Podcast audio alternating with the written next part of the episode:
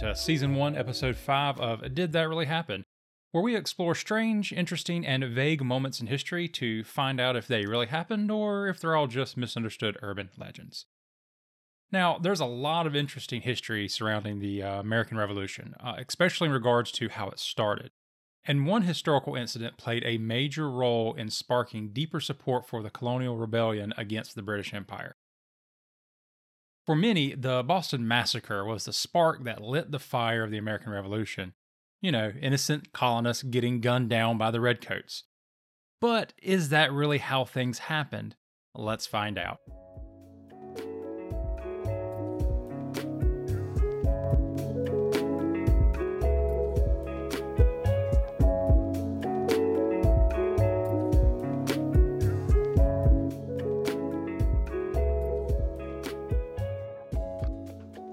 So, before we jump into what actually happened with the Boston Massacre, we need to understand some of the backstory of what was already going on in the city. So, you see, there were already 2,000 Redcoats, British soldiers, in the city of 16,000 colonists to essentially enforce uh, the British tax laws, which was already a point of contention between the colonists, especially the, the colonial leaders, and the king. So, you already have this raw environment where there's a lot of anger, there's a lot of resentment. The redcoats didn't want to be there any more than the colonists wanted them to be there. So you had this mutual, not necessarily hatred, but disdain for each other before the Boston Massacre even um, developed. So on the evening of March 5th, 1770, British redcoat by the name of Private Hugh White was guarding the king's money stored at the custom house on King Street by himself. He was alone, just him. And it wasn't long because of everything that had already happened in the days prior. It wasn't long before a group of really pissed off colonists came upon him and began to insult him and threaten him with violence. Now, at some point in the altercation, White decided to fight back and he apparently struck one of the colonists with his bayonet. Once that happened, all hell broke loose. The colonists started throwing snowballs, ice, rocks, sticks, anything they could find at White and once the uh, incident started to grow completely out of control, the church bells started ringing. Now let's pause, and you're going to want to hang on to this. The church bells usually, when they rang like that, if it wasn't on a you know on a Sunday and you know time for people to gather for church, it usually meant that a fire had broken out in the city, and and it was important because back then, with all the buildings being so close, even a small fire could take out the entire city. So if you were going about your business in the middle of the week and the church bells randomly started ringing, that usually was a call to say, "Hey, there's a fire, grab a bucket, let's put it out." So put a pin in that real quick. So the bells start ringing, and that sends a wave of people into the streets, and then they see what's going on between White and the other colonists. The crowd grew bigger, they joined in on the assault, and White finally started to call out for reinforcements from the other redcoats. And that's when Captain Thomas Preston, he's the guy that was in charge of that local detachment of Redcoats, arrived on the scene with reinforcements to protect White. So they grab White and then they go and take up a defensive position right in front of the custom house where the king's money is protected. Now, this is where the story gets really complicated, and to this day, no one's entirely sure exactly what happened. We have some testimony from the trial, which we'll talk about that in a little bit, um, we have comments from some of the colonists from the Redcoats, from Preston himself. But things started to take a pretty dark turn at this point. So apparently, some of the colonists realized that the situation was quickly getting out of hand and were trying to convince the soldiers to not fire their guns. Remember, they were in a defensive position, they're fully armed, their muskets were loaded, and the other ones had their bayonets ready to go. So some of them were trying to talk the redcoats down from attacking, and they hadn't yet. They, they were they were holding their own. And apparently, some of the other colonists were actually calling for violence. They were actually begging the redcoats to shoot them, probably because they wanted to incite a riot.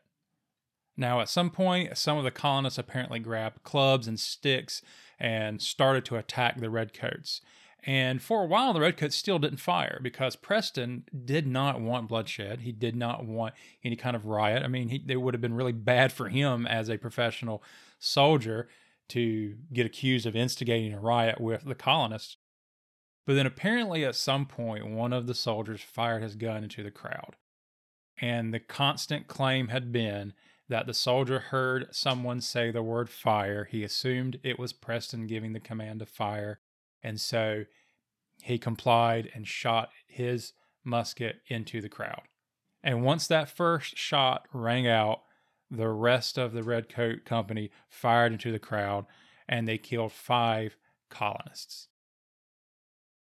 Now, most of the time when this uh, historical incident is taught, it's it's especially here in America, it's taught from a very pro-colonist viewpoint. And that's not saying that the redcoats are completely innocent in what happened, but remember when I told you about the bells ringing and that it usually meant that a, a fire had broken out in the city. Well, the soldier that claimed he heard someone yell fire was probably correct, and it probably was some of the other people in the town, in the streets that weren't involved in the assault.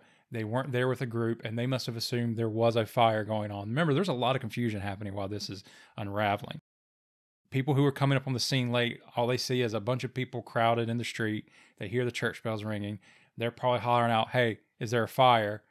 And you can understand how that could have led to a soldier thinking he was being commanded to fire onto the crowd. Now, not excusing the actions of that particular soldier, and and um, Preston actually makes a point about that later, which we'll get to.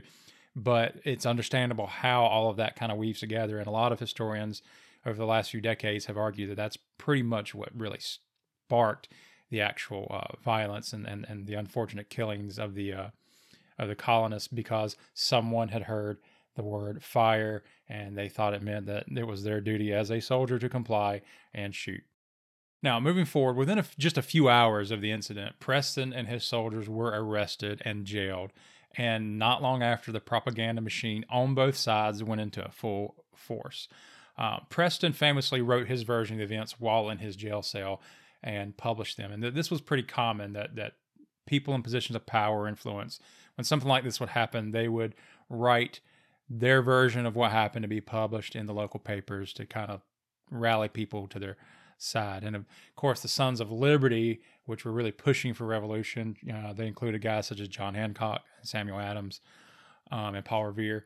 They were pushing their own version of what happened, especially Paul Revere, who he actually created a very famous engraving of the Boston Massacre that essentially shows the Redcoats as these barbarous murderers and the colonists being innocent gentlemen and women just standing in the street minding their own business and getting mowed down which that that that did not happen. I mean that's, that's not what happened so let's fast forward seven months that's how, how long it took for preston to be arraigned and the uh, other soldiers involved um, to be brought to trial and this is where it gets even more interesting is that the lawyer who ended up defending Preston and his fellow Redcoats was none other than John Adams. Yes, that John Adams, who would go on to be uh, future president of the United States. You see, Adams kind of gets a bad rap in history because a lot of people have said for years that he was a bad president. He was he was just incompetent, and that's not true. Adams was a very intelligent, very successful man. He was a very good lawyer, and he was a patriot. He was definitely on the side of the colonists. However, John Adams was first and foremost a lawyer, and he wanted to make sure that the Redcoats received a fair trial because he truly did believe in the rule of law. Even if he despised the Redcoats, he absolutely believed it was their right to a fair trial, which is foundational to our entire legal system. So, you know, we need to just be completely honest with how John Adams was involved in this. What he did was right and ended up being foundational to our entire legal system. So, one of Adams' biggest problems with how things were unfolding was that there was no way these guys were going to get a fair trial in Boston. He believed that there were no impartial jurors anywhere in Boston.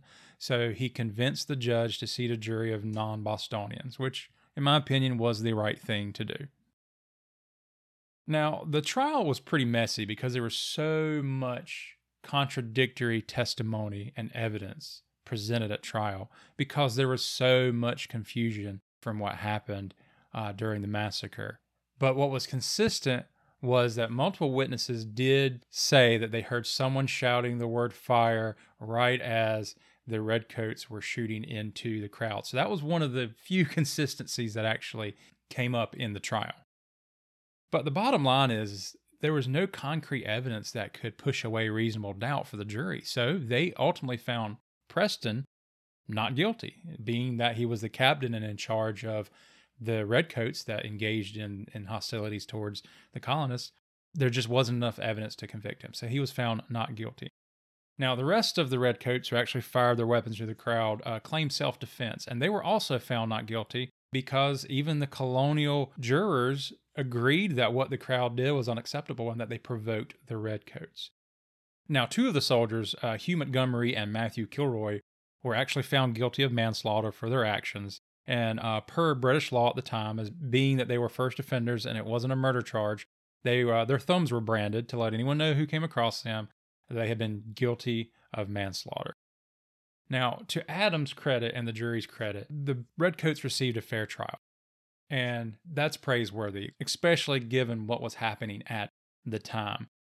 Now, the aftermath of the Boston Massacre you know, undoubtedly helped spark a greater push towards revolution. You had the uh, Boston Tea Party not long after that. The First Continental Congress was created, and then not long after that, open hostilities with the British uh, had erupted.